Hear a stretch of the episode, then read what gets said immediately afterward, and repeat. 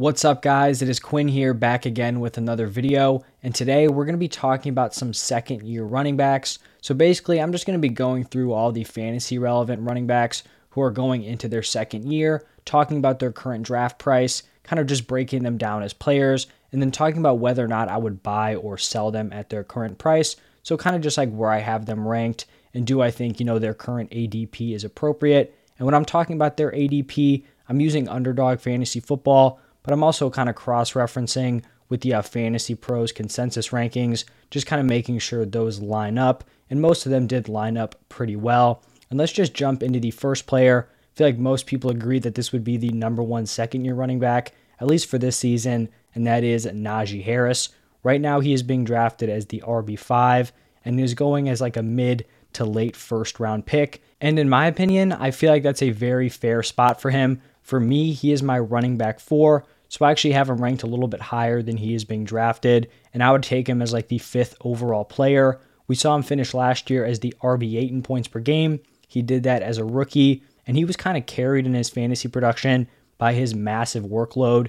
He was the number two running back in total carries, number one in total targets, and then was still very high in terms of per game numbers. So he was seventh in carries per game and then fifth in targets per game. I could see a decrease in those target numbers with Big Ben retiring, because I mean, he was just a check down merchant basically all of last season, was not pushing the ball down the field, and that led to some huge target numbers for Najee Harris. Plus, you know, the Steelers went out in the draft, added some pass catching weapons around him, but I think we could also see a big jump in his efficiency and touchdowns. He got into the end zone 10 times last year, which may not seem super bad, you know, double digit touchdowns is definitely not terrible, but when you're playing 17 games, carrying over 300 times, and then having 94 targets, you know, almost reaching that 100 number, that should be resulting in over 10 touchdowns. I think this passing attack for the Steelers is going to have a lot more respect from defenses. That's going to open things up for Najee Harris. And when we're looking at high end running back ones, you want a guy who you think has a very safe floor, but also has that high end ceiling where they could potentially be the RB1 I feel like Najee Harris kind of has that perfect combination. So I am a big fan of Najee Harris and like him as like a high end RB1 option and a mid first round selection. Now moving over to kind of the clear RB2 this year in terms of second year running backs, it is going to be Javonte Williams. He's being drafted as the RB11. That is a late second round pick. And for me, I'm actually going to be selling this price. I think I'm likely going to be lower than consensus on Javonte Williams probably throughout the entire offseason. I think a lot of people got really hyped about him, you know, uh, before Melvin Gordon came back, and they still want to, you know, push him up as a super elite running back. But don't get me wrong, I don't think this is a terrible value for him. Personally, I feel like the earliest I would pick him would be like early third round, and he does fall outside of my top 12 running backs, so just a little bit lower. But you know, he's a high end RB2 for me, so I don't think this is some kind of crazy discrepancy here. And I actually do think he'll probably finish as like a fringe running back one. So if he finishes the RB11 in points per game, I would not be shocked. But for me, if I'm drafting someone as like a back end RB1, I probably want some super elite safety, or I'm going to want someone who has that high end ceiling. And I'm just not seeing the ceiling here for Javonte Williams. I would have been all over him for fantasy if Melvin Gordon did not return, but unfortunately for Javonte Williams' fantasy value, that is just not the reality of the situation.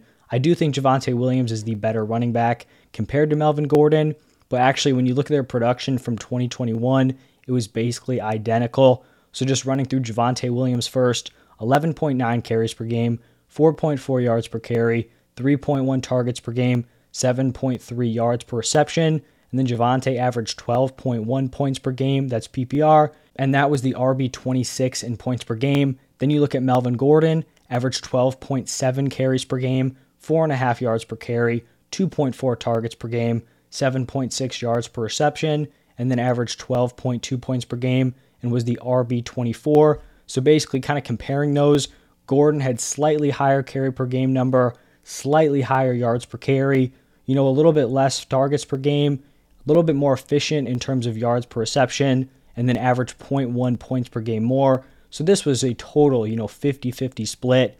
I don't think it's going to be that close. You know, here in 2022, I think Javonte is definitely going to be the lead, you know, the lead back there. I think he's going to be the clear RB1. but I don't think this is a situation where he's going to be the workhorse and Melvin Gordon is like his handcuff. You know, it's probably not going to be 50 50, but I feel like at best, it's probably like a 70 30 for Javonte Williams, but probably more realistically, like a 65 35, 60 40. If you have two running backs who can both get it done, you know, why not kind of split the load instead of having one guy, you know, take way more touches, take more of a toll on his body, especially when you're going to have Javonte Williams for at least two more seasons, when Melvin Gordon's probably closer to the end of his career. You're looking at the offseason changes for the Broncos. Russell Wilson, you know, joining the team definitely gives Williams a bump because this offense as a whole is going to be a lot better. But I'm still just not seeing the upside here with Javonte Williams, especially when you're looking at some of the players being drafted around him, even behind him. Guys like Leonard Fournette and Saquon, those are both players who could have three down workloads. Fournette on a really good offense. Saquon, we've seen in the past, he does have an elite ceiling. So I do like the player, but I'm just not going to be interested in him at his current price.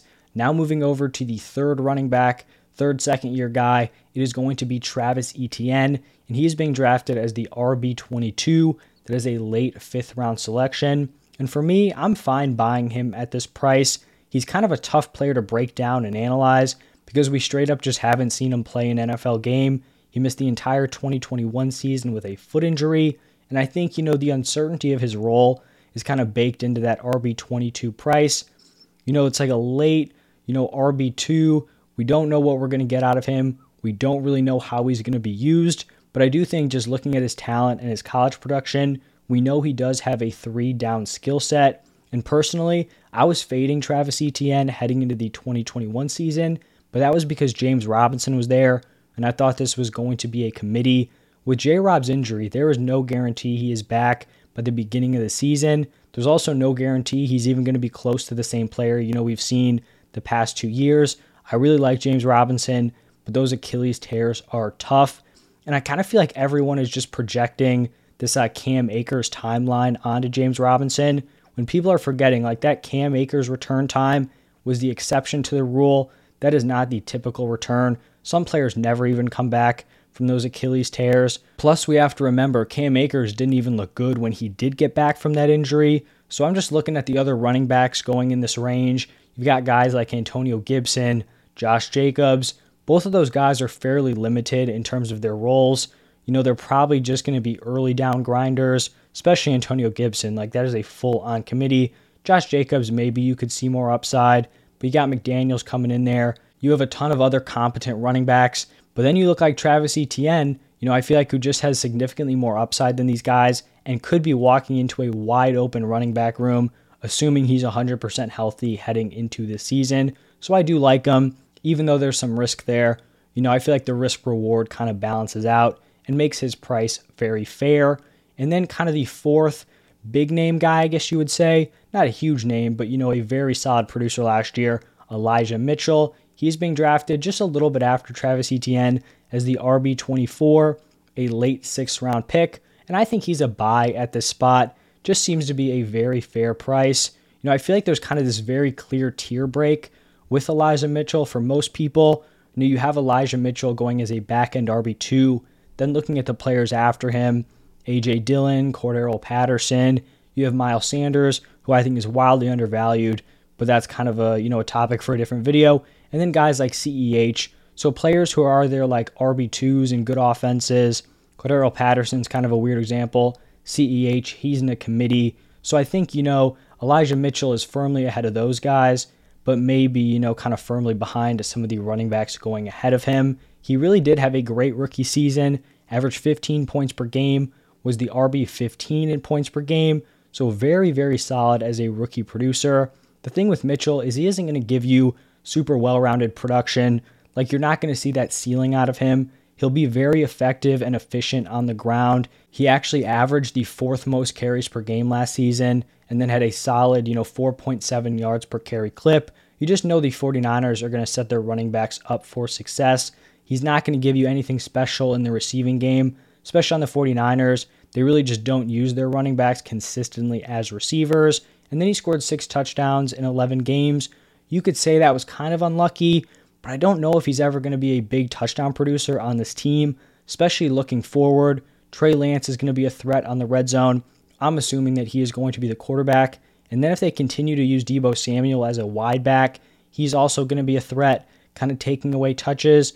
Even if he's not used consistently as that wide back, maybe they give him a few carries per game, and they're probably going to want to get their money's worth, you know, in key situations. So he could also be vulturing some touchdowns. The 49ers did go out and draft Davis Price in the third round, so maybe some competition there. But based on how Elijah Mitchell performed last year, I feel like he's going to be locked in as the RB1. Hopefully, Price is just kind of used as depth, but you really can never be sure with Kyle Shanahan. Because remember last year, you know, we thought it was going to be Trey Sermon behind Raheem Mostert.